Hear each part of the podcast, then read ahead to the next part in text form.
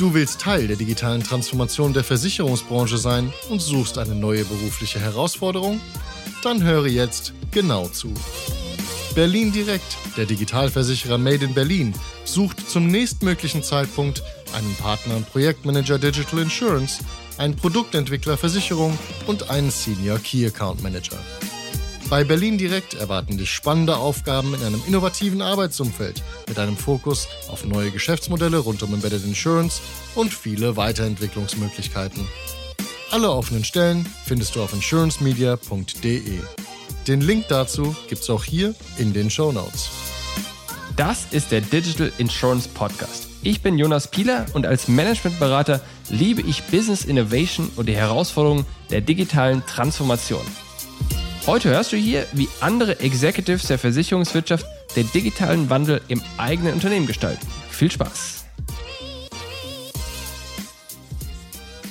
Climate Change, Nachhaltigkeit, das sind alles für die Versicherungswirtschaft relevante Begriffe, aber wie können wir das wirklich in unsere Produktwelt integrieren, damit es nicht nur ein grüner Anstrich bleibt? Über die spannende Antwort der Gotha darauf spreche ich mit Vorstandsvorsitzendem für die Sachsparte Thomas Bischoff.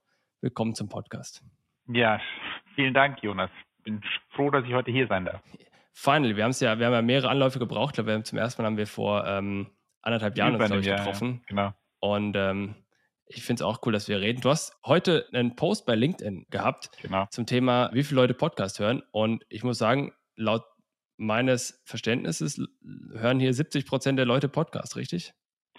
Also ich gucke jetzt nochmal auf die letzte Zahl ganz kurz parallel drauf, aber ähm, die offizielle Zahl ist ja 40 Prozent. Ähm, wenn man jetzt diese, wenn, wenn man jetzt diese ähm, Auswertung dieser kleinen, nicht repräsentativen Zielgruppe meiner Umfrage nimmt, dann waren es tatsächlich knapp 70 Prozent der Menschen, die Podcasts hören. Und dann ganz unterschiedlich, aber die meisten immer was anderes. 179 Votes. Machst du das eigentlich viel mit, ähm, mit also du machst es viel mit äh, Posts, machst du die alle selbst oder wie organisiert ihr euer dein Social Media? Und das ist eins outstanding LinkedIn Profiles, äh, meinem Eindruck nach. Das ist sehr nett. Ähm, mir würden spontan ganz viele einfallen, die ich noch viel mehr outstanding finde. Aber wir machen tatsächlich mit LinkedIn relativ viel, immer noch so im Experimentstadium, weil wir glauben, dass wir dadurch die Zielgruppe, um die es uns geht, Mittelständler, Unternehmer, ähm, Makler insbesondere, ja direkter erreichen als mit anderen Formen der Kontaktaufnahme. Und ähm, natürlich ist auch eine Möglichkeit, vielleicht den ein oder anderen ähm, thematischen oder inhaltlichen Punkt setzen. Und deswegen, ja, wir machen da relativ viel. Was wir haben, ist eine, äh, wenn du so willst, Themenredaktion. Also das heißt, wir haben ein Team von Leuten aus der Sparte und aus, aus Marketing, wo wir immer wieder überlegen, was könnten denn spannende Themen sein. Dann tragen wir die Inhalte zusammen und die letzte Meile ist immer meine. Also das heißt, das, was wir da schreiben und die Rechtschreibfehler und alles, was dazugehört, das sind ganz original meine eigenen. Das ist interessant, weil ich auch oft gefragt werde und das geht anderen auch so, von Leuten, die sagen, ich möchte mehr in das Thema LinkedIn rein. Die fragen dann, ey, wie machst du das? Wie gehst du rein? Wie war dein Anfang? Also mein Anfang war tatsächlich ganz weit zurück. Da hatte ähm, damals ein wirklich herausragend guter Kommunikator bei der Munich Re damals, Christian Lawrence, erkannt, dass das gerade fürs B2B-Geschäft ein wahnsinnig guter Kanal ist, weil ähm, das sind international und auch national mittlerweile alle aus Zielgruppe und man erreicht sie halt unmittelbarer, als man das jetzt beispielsweise über Zeitungsannoncen oder sowas erreichen würde. Und ich gebe zu, damals habe ich noch nicht ganz kapiert, was Christian da ähm, vorhatte. Wann war damals? Damals war 2014. Okay. Also schon so way back, also, würde ich jetzt sagen. Inzwischen sieben Jahre, ja. Ja, genau. Und ähm, ein paar Jahre später bei der Württembergischen haben wir uns die Frage gestellt, wie kann man denn dort Unternehmer im Idealfall direkt erreichen. Und dann haben wir einfach damit angefangen. Wir haben uns überlegt, was würde uns interessieren, wenn wir auf der Seite eines Mittelständlers sitzen und wie kann man diese Inhalte, gerade wenn sie in Verbindung stehen mit Versicherungen, transportieren. Und dann haben wir schlicht angefangen. Ähm, mittlerweile bei der Gotha ähm, sind wir da so weit, dass wir eigentlich ein sehr ähm, klares Profil haben von Personen, die wir erreichen wollen, dass wir auch ganz bewusst ähm, die, die, Themen ähm, reduziert haben auf die Sachen, von denen wir glauben, dass sie wirklich wichtig sind. Und dann versuchen wir immer wieder auch das einigermaßen aufzupeppen. Interessant ist, also was immer geht, ist Auto. Ähm, das funktioniert extrem was Auto, gut. Du meinst das Thema Auto oder was? Thema Auto funktioniert immer. Also das heißt, okay. da ist die Resonanz viel, viel größer. Also zumindest ähm, bei deinen Followern, aber grundsätzlich verstanden. Genau. Und ähm, bei, bei, anderen Themen, die sind dann teilweise schon so ein bisschen speziell. Also wenn es so in Details beispielsweise von Windkraft geht, da haben wir gemerkt, okay, da gibt es auch eine intensive Diskussion, aber das ist dann eher eine Diskussion mit, mit einer kleineren Anzahl von Gruppen. Aber insgesamt finde ich, das Spannende ist, dass ähm, das ja keine Einwegkommunikation ist, sondern dass es immer zwei ja. Two-Way ist. Und das ist das ist eigentlich der, was, was mir am meisten gefällt. Egal was du machst, du kriegst sofort eine Resonanz und du lernst immer was. Speaking of Resonanz, wie war denn dein erster Post? Das, was ich höre von Leuten, ist, sagen, oh, ich weiß gar nicht, was ich da schreiben soll und die haben Angst davor, was zu schreiben und dann kriegen sie keine Likes. Also ich meine, dein allererster Post, bevor du damit angefangen hast, wie bist du da rangegangen? Hast du dir gesagt, so egal, einfach drauf los und mal gucken, was passiert? Oder hast du dann ein Coaching, ein Training oder wie bist du rangegangen? Ehrlich gesagt, ich weiß es nicht mehr und ich glaube, das ist schon Teil der Antwort. Der erste Post wird, glaube ich, total überbewertet, bevor man ihn geschrieben hat und am Ende ist er nicht mehr wichtig. Also die, die einfach mal machen ist vermutlich die Antwort. Ein Coaching und Training hatte ich nicht. Was ich aber gemacht habe, ist natürlich viel zu lesen ähm, ja. ähm, und, und auch mal zu gucken und zu liken und einfach zu sehen, wen finde ich eigentlich gut. Also wenn ich mal so durch die Branche gehe, gibt es ein paar Personen, die ich einfach wirklich toll finde als Mensch und denen bin ich gefolgt. Also einer zum Beispiel ist Martin Gräfer von der Bayerischen. Mhm. Der ist als, Grüße an der Stelle. Genau, schöne Grüße Martin. Der ist überzeugend als Person, der hat eine Haltung, der hat eine Meinung. Ähm, seine Posts gehen nicht nur ähm, das ist nicht nur Werbung, sondern dahinter steckt auch immer ein, Inhalt. Und so wie Martin gibt es halt eine ganze Reihe von Personen, also ähm, ob das jetzt der Mathieu von EMDW ist, einfach Menschen, die ich irgendwie interessant finde durch das, was die sagen mhm. inhaltlich, wo einfach nicht nur Marketing ist. Und ähm, da habe ich mich offensichtlich irgendwie ähm, inspirieren lassen irgendwann mal und dann kam der erste Post, von dem ich heute nicht mehr wüsste, was es ist. Aber es hat sich irgendwas entwickelt daraus. Letzte Frage, weil ich gar nicht so tief darauf eingehen wollte, aber ich finde es super spannend. Wie viel Zeit verbringst du mit LinkedIn jeden Tag? Also ich meine, als Executive Zeit eine Stunde eingeplant oder wie läuft das bei dir? Nee, das ist relativ spontan. Man merkt das auch, wenn, wenn man so ein bisschen folgt, was ich mache, dann gibt es so Wochen, in denen ist deutlich dünner. Also das sind dann meistens Wochen, in denen dann irgendwelche großen Präsentationen ähm, oder Aufsichtsratssitzungen oder solche Dinge sind. Da ist einfach weniger Zeit da. Und dann gibt es wieder Zeiten, ähm, wo tatsächlich mehr Inhalte kommen und dann gibt es wieder mehr Aktivität. Also im Grunde so Slack-Time nutzen, also Zeit, die du eh hast, Pausen und so weiter, mal gucken und so weiter. Genau. Und ansonsten haben wir einen Redaktionsplan. Also das heißt, mhm. wir versuchen schon immer wieder zu überlegen, wann haben wir ein Thema, das zu einem bestimmten Zeitpunkt besonders gut passt einfach. Und ähm, da, da würde ich jetzt mal sagen, so im Schnitt ist es pro Tag eine halbe Stunde. Ja, interessant, interessant. Die Antworten oder in den Kommentaren auf deinen Post zu unserer Aufzeichnung heute, da mhm. war so ein bisschen der Tenor, dass die Leute bei Podcasts erwarten, dass dort Inhalt drin ist, Tiefe drin ist und dass die Themen im Detail besprochen werden. Das ist ja im Grunde jetzt ein Anspruch an uns jetzt gleich über unserem Absolut. Thema äh, da ein bisschen was dazu zu geben. Absolut. Wir wollen sprechen über Ökosysteme und dann aber auch Kontext Nachhaltigkeit. Was macht ihr da gerade? Ihr seid oder ihr wollt euch oder seid positioniert als Mittelstandspartner. Erzähl mal was. Wie, wir nennen das führender Partner für den Mittelstand. Und führender Partner, okay, weil äh, alles klar, ich bin beide, weil ich habe gerade hier die Askompakt liegen. Äh, da sagt auch einer, wir wollen, wir ja, ja. Zürich, wollen führend im KMU-Geschäft werden. Genau. Also insofern ähm, ist das hier die einige Ansage an euch. also es gibt tatsächlich natürlich nicht nur uns, die mit dem Mittelstand ähm, Geschäft machen.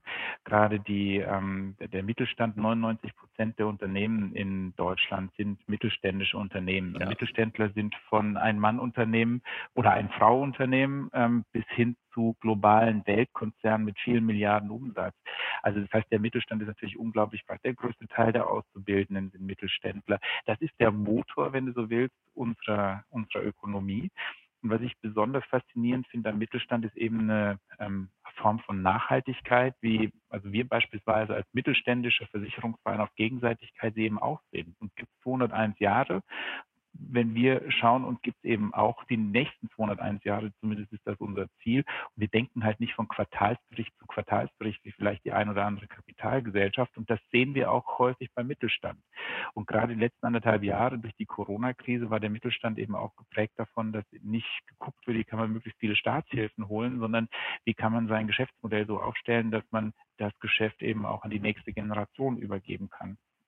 Und in dieser Verantwortung, also inhaltlich genauso wie sozial natürlich, entsteht unglaublich viel Spannendes. Also es gibt so viele Hidden Champions im Mittelstand, Menschen und Organisationen, die einfach wahnsinnig innovativ sind, Small Scale, ohne dass sie jetzt jeden Tag in der Zeitung sind, aber die wahnsinnig viel eben bewegen in der Wirtschaft. Und ich, ich persönlich, mich fasziniert das. Ich spreche auch unglaublich gern mit Kunden über deren Geschäftsmodell, die Themen, die da ähm, unterschiedlich auch mal problematisch sind, die Lösungen, die da gefunden werden, sehr individuell, aber ganz spannend. Und ich glaube, dass das einfach eine super Zielgruppe ist.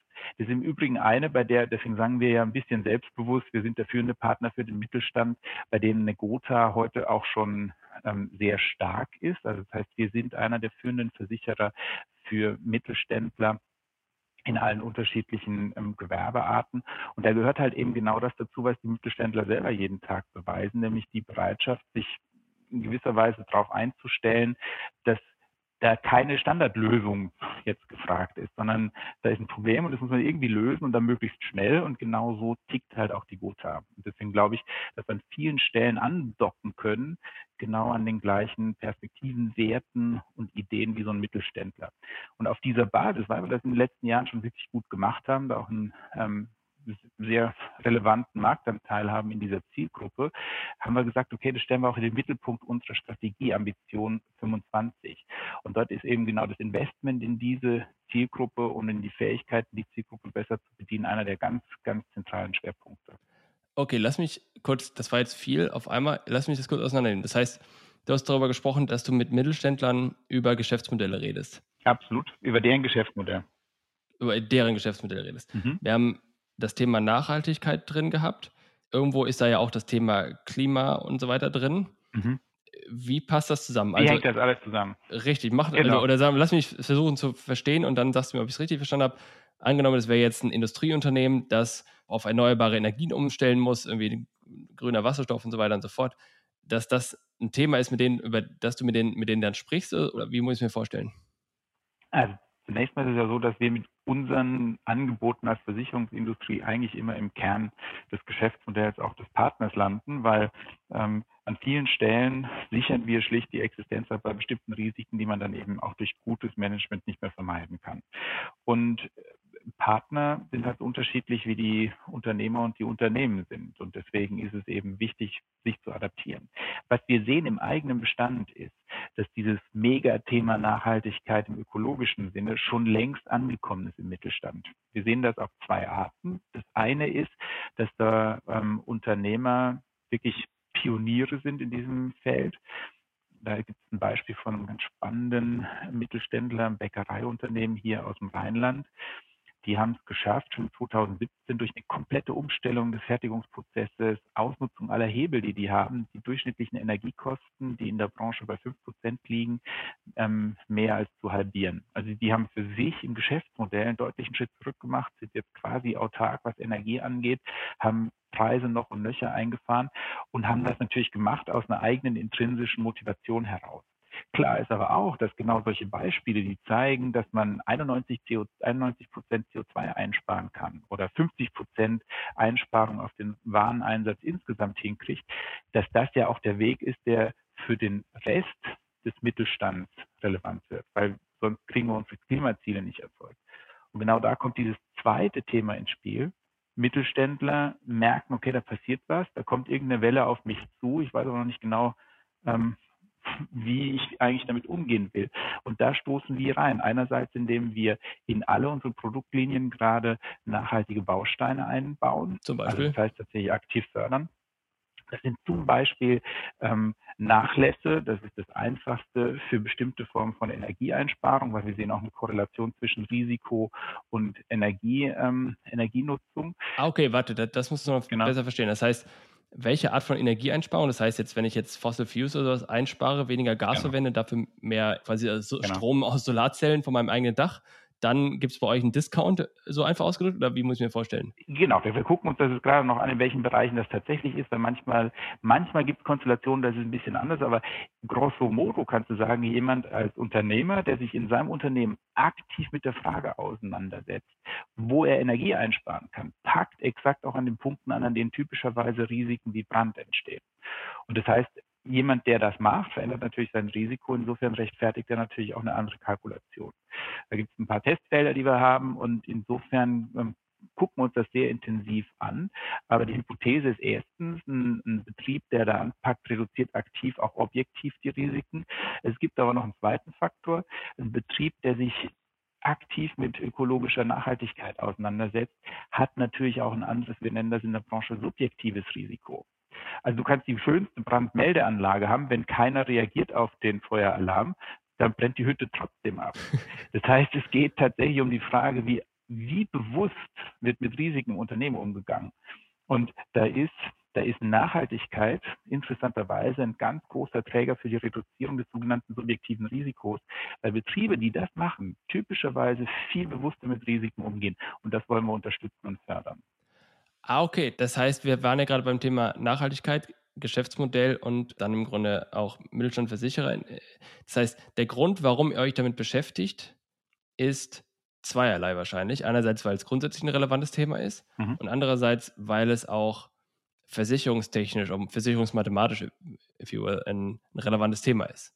Genau, also äh, ich gebe, gebe mal ein Beispiel. Zumindest nach aktuellen Zahlen, wenn wir das interpretieren, werden Elektroautos als Dienstwagen anders gefahren als Verbrennerautos und rechtfertigen damit eine andere Einstufung. Wir haben das in unserem neuen ähm, Tarif entsprechend berücksichtigt und da gibt es einen Discount fürs Elektroauto.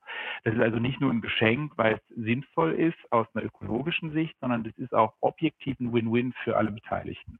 Das kann sich natürlich immer in der Zeit verändern, ja. das muss man beobachten, aber zum jetzigen Zeitpunkt ist es so, dass man dann natürlich sagen kann, da haben alle was von. Fahren die vorsichtiger, die, die Leute, oder schneller, oder was meinen die? Die fahren vorsichtiger und langsamer. Das ist es, glaube ich.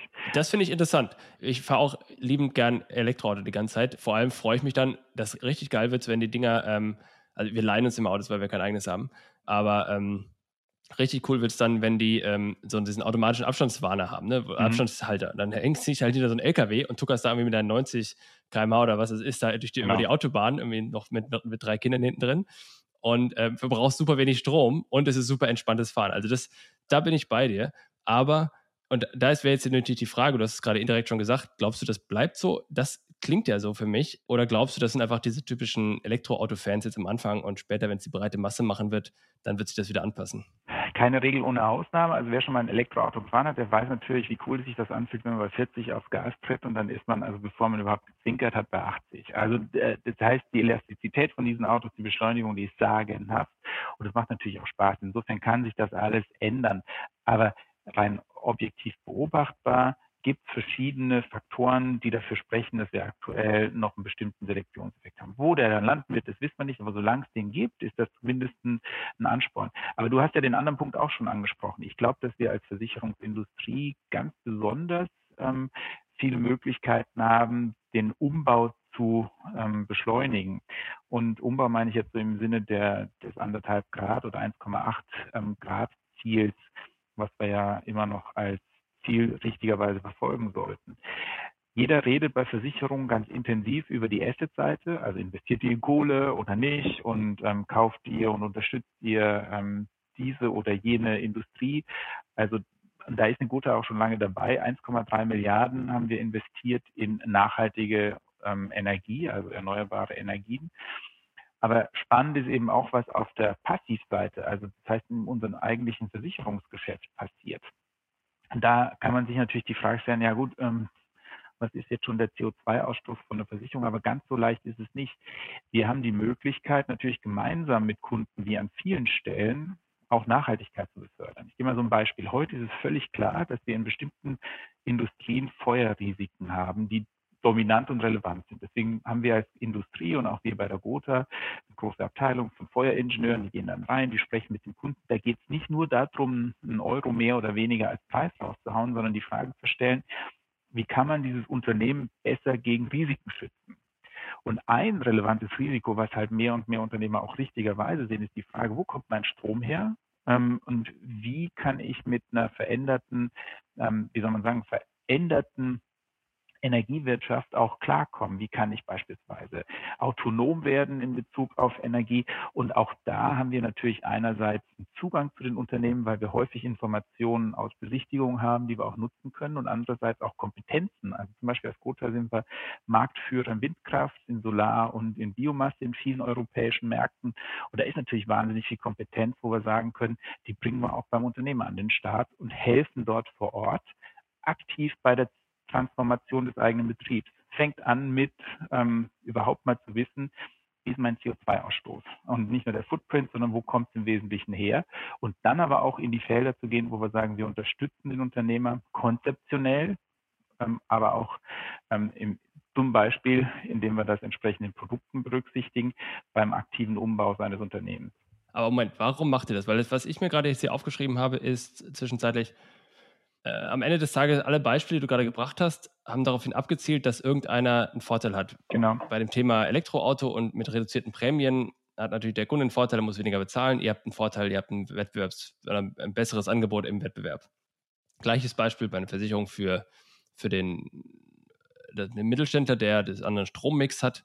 Da hat er auch im Zweifel einen Vorteil oder ist im Grunde geht vorsichtiger mit, seinem, mit seinen Risiken um.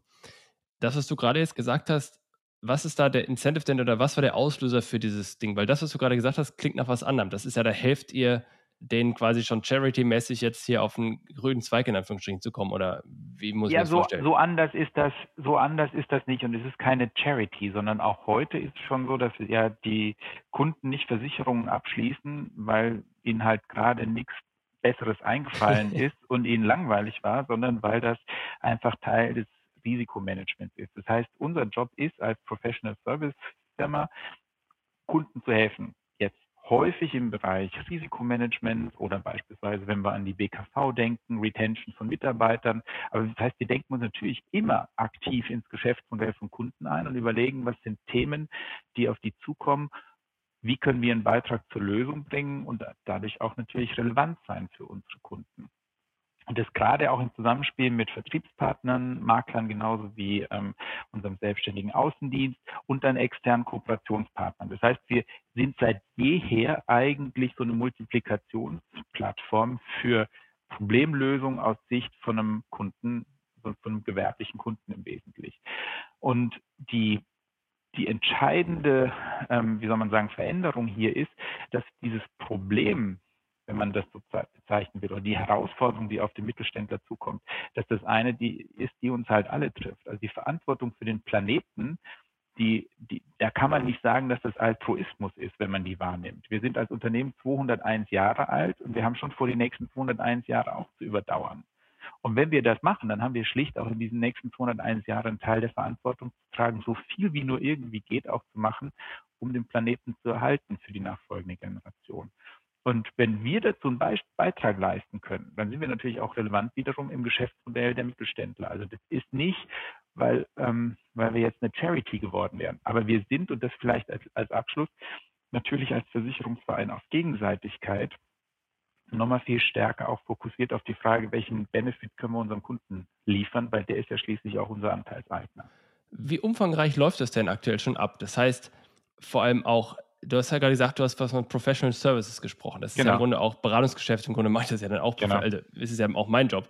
Das heißt, eigentlich müsstet ihr ja den auch den Beraten sagen, ey, eigentlich braucht ihr diese Versicherung gar nicht. Aber wer in eurem, du hast gerade von Vertriebsteam mhm. gesprochen mhm. und außer äh, Makler und, und äh, außer Ausschließlichkeitsorganisationen und auch Partner, wer von diesen Vertriebsleuten ist denn aktuell schon auf diesem Dampfer genau das zu tun, was du machst? Ist das jeder oder ist das eine Sache, das läuft gerade an? Ihr testet das oder was ist da der Stand? Also konzeptionell sind wir durch und ähm, wir sind gerade in, ähm, in verschiedenen, wenn du so willst, Feldtests an unterschiedlichen Bereichen, wo wir einzelne Ideen testen, ausprobieren. Es gibt ganz unterschiedliche Ecken. Also das eine ist natürlich, dass ganz unmittelbar ein Bereich, den wir ausbauen wollen, nämlich die erneuerbaren Energien selbst. Das wird einfach noch mehr Gas geben. Also wir investieren gerade in, in Manpower, Personen und wollen noch mal stärker auch diesen, diesen heute schon stark ausgebauten Bereich äh, aktiv, ähm, aktiv bei uns Ähm, was heißt das? Also was heißt dort investieren? Also klar, Personen ranholen. Personen ranholen. Aber Know-how aufbauen, Produkte bauen, ja, oder? Absolut. Also es gibt natürlich immer noch Felder, die, die sind speziell. Also wenn du jetzt Wasserstoff nimmst, also ich hatte da vor kurzem, glaube ich, bei LinkedIn auch ähm, sehr freudig darüber berichtet, das war eine der absoluten Leuchtturmprojekte, ähm, versichern in Wunsiedel eine Wasserstofffabrik, das ist natürlich auch eine Frage von Kompetenz und dann, ähm, wo, wo wir auch sagen, das ist was, das wollen wir weiter stärken. Da sprechen wir mit Vertriebspartnern, wir sprechen mit potenziellen Investoren und natürlich auch als Investor selber sind wir dann bereit, um da ähm, entsprechend mit reinzugehen und bauen dieses Feld weiter aus. Ähm, wir haben darüber hinaus natürlich auch im klassischen Bereich Wind Windenergie, Solar, ähm, Biomasse haben wir natürlich auch Projekte außerhalb Deutschlands, die wir jetzt verstärkt in, in den Blick nehmen. Also das heißt, wir internationalisieren uns, wir gehen in Bereiche, die wir noch nicht, ähm, noch nicht, oder die, die am Wachsen sind, wie beispielsweise Wasserstoff. Und in Summe wollen wir einfach noch einen größeren Marktanteil hier haben. Das ist so der Bereich erneuerbare Energien. Und das ist kein Test, sondern da sind wir aktiv im Markt und wie gesagt in vielen Bereichen auch als Marktführer. Spannend ist der andere Teil, über den wir gerade gesprochen haben, nämlich ähm, dieser Teil der Mittelständler, wo wir wirklich auch an unterschiedlichen Stellen verschiedene Konzepte jetzt gerade verproben. Da haben wir ein Team, das sich ähm, interdisziplinär zusammensetzt aus Sparte, ähm, aus Vertrieb und wo wir auch ähm, verschiedene Ansätze ausprobieren, also beispielsweise mit Partnern gemeinsam solche Themen wie CO2-Berechnung einfach verdaulich in Betriebe zu bringen. Genauso an anderen Stellen, wo wir schon ähm, ein bisschen konkreter werden und mit Partnern in der Frage arbeiten, wie deren Betrieb CO2-neutral ähm, umgebaut werden kann. Also das heißt, es sind verschiedene Versuche und da lernen wir natürlich auch dazu. Was sind die Themen, die der Mittelständler hat ähm, und sind die Ansatzpunkte, die wir im Konzept gefunden haben, sind die auch geeignet, das Problem zu lösen. Aber das heißt, wenn wir jetzt bei diesen CO2-Berechnungen sind, dann lauft ihr quasi in den Betrieb rein, macht Excel auf und sagt, alles klar, das ist dein Fußabdruck. Und alle sagen, nicken und, und freuen sich. Und was kommt jetzt? Also ich meine, jetzt muss ja eine Konsequenz rauskommen. Und wie unterstützt ihr da weiter oder was könnt ihr da machen und was ist der nächste Schritt? Ja, ganz so einfach ist es nicht. Als nächstes versuchen wir Excel zu ersetzen durch ein paar modernere digitale Ansätze. Also das heißt, wir haben da ein paar Partner, die heute schon solche Dienstleistungen anbieten. Gleichzeitig sind wir dabei und testen auch eigene Ansätze, wo wir ähnlich wie wir das auch gemacht haben bei ähm, Cyber Insurance, wo wir auch Kunden erstmal mit einem einfachen Fragebogen starten lassen, wo wir dann weiter ähm, ins Detail gehen, auch einen einfachen Einstieg in die CO2-Berechnung kriegen also lass uns kurz konkret machen. Das heißt, Fragebogen, da steht dann drin, was für Maschinen hast du, was ist der Stromverbrauch, genau. was ist deine genau. Energieressource und. Wie viele Autos, wie viele Mitarbeiter und so weiter. Und dann am Ende kommt eine Zahl raus. Und die ja. Zahl ist meinetwegen vielleicht eine 80-Prozent-Schätzung. Aber im Vergleich ja. zu null Idee ist das schon mal echt ziemlich genau. viel.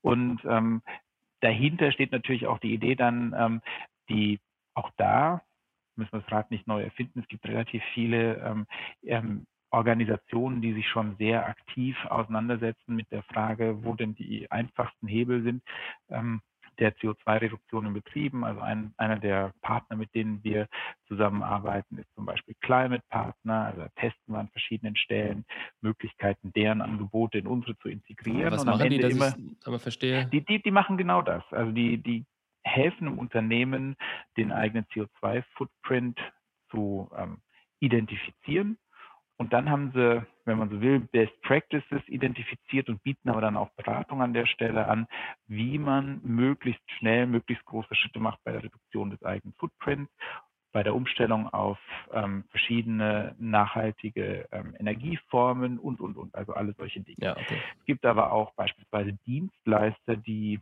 ähm, jetzt im privaten genauso wie im gewerblichen Bereich helfen, äh, nicht genutzte Flächen zum Beispiel für ähm, Photovoltaik ähm, mhm, ja, machen klar. und das ohne Investition des Unternehmers. Also das heißt, ein Teil dessen, was wir gerade tun, ist ein Screening für ein Netzwerk, das wir versuchen aufzubauen, wo wir dann je nachdem, was der Partner braucht, dann eben auch den richtigen, oder der Kunde braucht, den richtigen Partner in den Start bringen können. Aber wie kommt da jetzt wieder das Versicherungsgeschäft ins Spiel? Also ich meine, okay, mhm. da freut sich jetzt der Partner, dass er da jetzt beraten darf.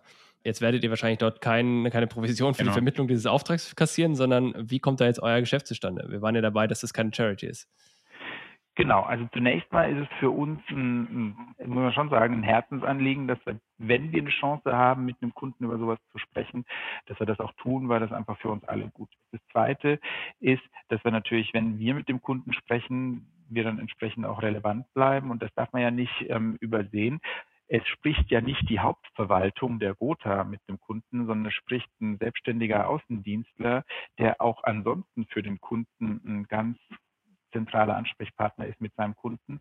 Und wenn der in der Lage ist, solche Dienstleistungen auch anzubieten, dann hat er natürlich wiederum einen Vorteil und bleibt relevant für den Kunden. Also ah, okay. das heißt, der Benefit für uns ist, dass wir das, was ich vorher schon meinte, relevanter Teil der Problemlösung zu sein, auch weiter darstellen bei so einem elementaren Thema wie Energiewende. Das ist eigentlich das Ziel. Also im Grunde äh, Loyalität aufbauen oder erhalten oder im Grunde ähm, Absolut. Ja, ja, das macht Sinn. Wenn ich jetzt ein Unternehmen wäre und hätte jetzt Atomstrom, jetzt könnte ich ja zwei Sachen machen. Ich könnte entweder auf was ich, Wasserkraft oder Stro sonstige erneuerbare Energien wechseln. Oder wenn ich einen langlaufenden Vertrag habe, aus dem ich nicht rauskomme, kann ich auch ich nenne es jetzt bewusst Abbitte zahlen, wie das heißt, dass irgendwo Bäume gepflanzt werden. Ist das auch ein Teil dieses Mix? Glaubst du, ist, findest du, es ist eine Option dann zu sagen, okay, ich, ich, anstatt jetzt hier meinen eigenen Betrieb zu ändern, bezahle ich lieber Geld, damit andere irgendwo Bäume pflanzen? Wäre das Teil des Outcomes oder ist das nicht Teil der Lösung? Jetzt fokussieren wir auf einen Teil der Lösung und ich will das gar nicht bewerten, ob das jetzt eine Zwischenstufe sein kann oder nicht, weil für manche, ähm, für manche Aspekte ist das mit Sicherheit ein sinnvoller Zwischenschritt.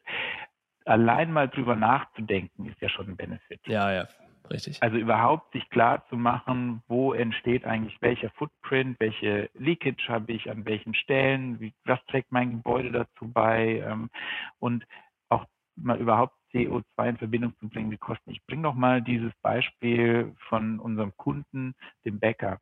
Ja. Und was ich so beeindruckend finde, dahinter steht natürlich eine intrinsische Motivation, einen Beitrag zu leisten. Ja, also, das ist der Punkt. Daumen hoch und das ist super. Das Ergebnis ist aber, wie gesagt, nicht nur 91 Prozent CO2 eingespart, sondern 35 Prozent vom Strom kommt von der eigenen PV-Anlage, treibt dann auch die Lieferwägen an, die alle komplett elektrisch sind. Und wie gesagt, Energiekosten liegen halt weniger als die Hälfte ähm, oder auf dem Niveau von weniger als der Hälfte des Durchschnitts. Jetzt haben wir da jemanden, der ist heute intrinsisch motiviert. Aber da können wir doch die Uhr danach stellen, dass dann irgendwann in den nächsten Jahren durch Regulatorik genau diese Dinge, die der Mensch schon gemacht hat für sein Unternehmen, in Zukunft durch die Regulatorik kommen. CO2-Preise, Taxonomieverordnung, dann irgendwelche Nachweispflichten für Unternehmen über 250 Mitarbeiter, die ab 23, 24 kommen und immer weiter verschärft werden. Und dann nicht zuletzt kommt irgendwann mal durch einen gesellschaftlichen Wandel, dieses Thema ist natürlich zu Recht omnipräsent, ein anderes Nachfrageverhalten der Kunden. Wenn ich Teil einer Zulieferkette von globalen Konzernen bin, dann wird das mich auch irgendwann treffen, dass ich natürlich als Teil dieser Zulieferkette mich ähnlichen Standards unterwerfen muss, wie beispielsweise der Weltkonzern, der meine Bauteile verbaut. Also anders gesagt, wir sind heute in einer Welt, in der es noch häufig jemanden braucht, wie, ähm, diesen Bäcker, der sagt, ich tue das, weil es richtig ist. Und das ist objektiv richtig. Aber das ist nur noch eine Frage der Zeit, bis es gar nicht mehr um richtig und falsch geht, sondern um die Tatsache, wie kriege ich es hin? Und genau für diese Zeit wollen wir unsere Kunden vorbereiten. Dass dann eben eine Auseinandersetzung stattgefunden hat, dass klar ist, wenn ich einen Hebel habe, dann kann ich den nehmen und ich kann in folgenden Schritten ähm, beispielsweise eine Nachhaltigkeitsstrategie auch umsetzen. Ich will einmal verstehen, wie diese Initiative oder dieses Vorgehen im Kontext mit anderen Themen bei euch stehen. Also mhm wenn ich jetzt Gotha Webseite aufrufe, das was ich jetzt mache, wo jetzt wenig Antworten kommen werden, was ich meine, ähm, dann taucht das ja, was du gerade sagtest, jetzt nicht auf der Startseite auf. Würde ich jetzt auch morgen nicht erwarten. Aber im Grunde, welchen Anteil oder welche, welche, oder ja, sagst mir dann vielleicht, welche Priorität hat das, was du, worüber du gerade sprichst, ja. im in diesem Gesamtkonzept jetzt von mir aus der Sachversicherungssparte für die Zukunft und vor allem vielleicht auch, wie lange bleibt das und also was? Wie muss ich mir das, ist das Top 1 Prio? Macht ja. ihr nichts anderes mehr oder? Ähm, was heißt, macht ja nichts anderes mehr? Das ist schon eine sehr hohe Priorität. Und ähm, lass mich das nochmal ganz kurz erklären. Wir glauben auch, dass wir als Versicherer nicht einfach das Geschäftsmodell Rechnungen bezahlen absurfen können, sondern dass die Relevanz von uns auch dadurch entsteht, dass wir mehr und mehr auch mehr machen als Versicherung. Wenn du in unsere Strategie schaust, die findest du auf der Website, die wurde Ende letzten Jahres vorgestellt, dann gibt es drei Differenzierer. Das eine ist führender Partner für den Mittelstand. Das ist eben eine absolute Fokussierung auf diese Zielgruppe, von der wir glauben, dass die ganz spezifische Anforderungen hat. Wir bedienen die heute schon ganz gut, aber wir müssen da noch besser werden. Da gibt es verschiedene strategische Bausteine in diesem Block. Das zweite ist, dass wir sagen, ähm, starkes Engagement um den Kunden, da geht es speziell um den Privatkunden, herausragenden Service und da auch dem Kunden an vielen Stellen genau das zu bieten, was er in vielen anderen Geschäftsmodellen heute schon hat, digitale Zugänge und, und, und, also den Teil. Der dritte Block der Differenzierer ist dann etwas, was wir nennen mehr als Versicherung. Das ist ganz konkret darauf zu konzentrieren, dass wir eben wegkommen von einem da ist ein Schaden, wir bezahlen die Rechnung. Das macht bei uns die Krankenversicherung schon sehr gut. Also dieses Relevantwerden nicht nur in der Vergleichung von Rechnung, sondern auch dem das Unterstützen von, ähm, von Kunden bei speziellen ähm, Situationen im Krankheitsfall. Und ähm, dahinter steht natürlich auch die gesamte Idee von Ökosystemen. Also relevant zu sein in einer Welt, die viel stärker noch von Ökosystemen geprägt wird, heißt eben auch, dass du andocken können musst an Ökosystemen und dass du auch orchestrieren musst. Das heißt, dieses mehr als Versicherung ist einer der drei absolut zentralen strategischen Pillar. Und im Mittelstand, Nachhaltigkeit ist genau der Schnittpunkt zwischen führender Partner für den Mittelstand mehr als Versicherung. Wir glauben, dass das ein dominierendes Thema für, Versicher äh, für Versicherer sein wird oder für uns sein wird, wie wir auch Mittelständlern mehr bieten können als Versicherung. Das ist ein Produkt, wenn man so will, das auch nachgefragt wird. Und das heißt, das Thema Nachhaltigkeit, Öko, Klima etc., das ist dann das Top-Thema innerhalb dieses mehr als Versicherungssäule. Genau. Ah ja, interessant. Insofern hilft das, weil das, glaube ich, auch wenn ihr gerade damit am Anfang seid, hilft es einzusortieren, welche Relevanz das über Zeit haben wird und dass es nichts ist, was man jetzt für zwei Jahre macht und wenn dann das nächste Halbthema um die Ecke kommt, dann macht man wieder was Neues. Das ist ja immer eine wichtige Aussage. Genau. Das ist für uns eine langfristige und auch, wenn man so will, nachhaltige Verpflichtung. was kommt denn in den nächsten zwölf Monaten, vielleicht als letzte Frage, was können wir da erwarten? Was kommt bei dem Thema Öko, Klima etc.? Ja, also unser Horizont ist viel länger als nur die nächsten zwölf Monate. Also tatsächlich ist das. Wenn wir nächstes Jahr wieder sprechen, natürlich, meine ich. Genau. Wenn wir nächstes Jahr wieder sprechen, dann habe ich eigentlich die Erwartung, dass ich dir an ganz vielen Beispielen zeigen können, wie wir Nachhaltigkeit integriert haben, und zwar in alle Lines of Business.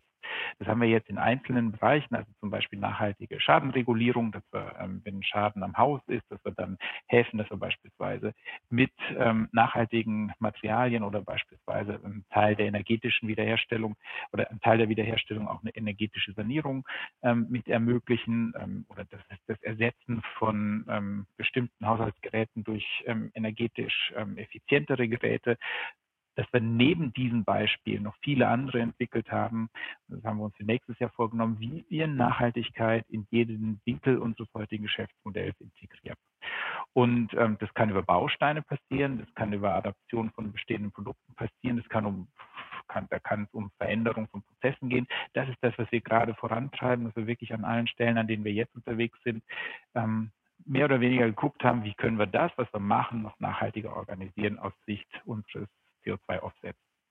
Und darüber hinaus geht es dann um dieses Weiterbauen. Also wir haben gerade über die Piloten gesprochen, wo wir mit Kunden und Vertriebspartnern gemeinsam schauen, können wir einen Mehrwert liefern bei der ähm, Energiewende und auch bei der Umstellung von Mittelständlern, dass wir da aus der Pilotphase raus sind, dass, dass, wir da über die einzelnen Projekte auch reden können, was hat funktioniert, was hat nicht funktioniert und dass wir dann auch zeigen können, wie sieht ähm, die Integration dieser, ähm, dieser Dienstleistung auch in unser Portfolio aus.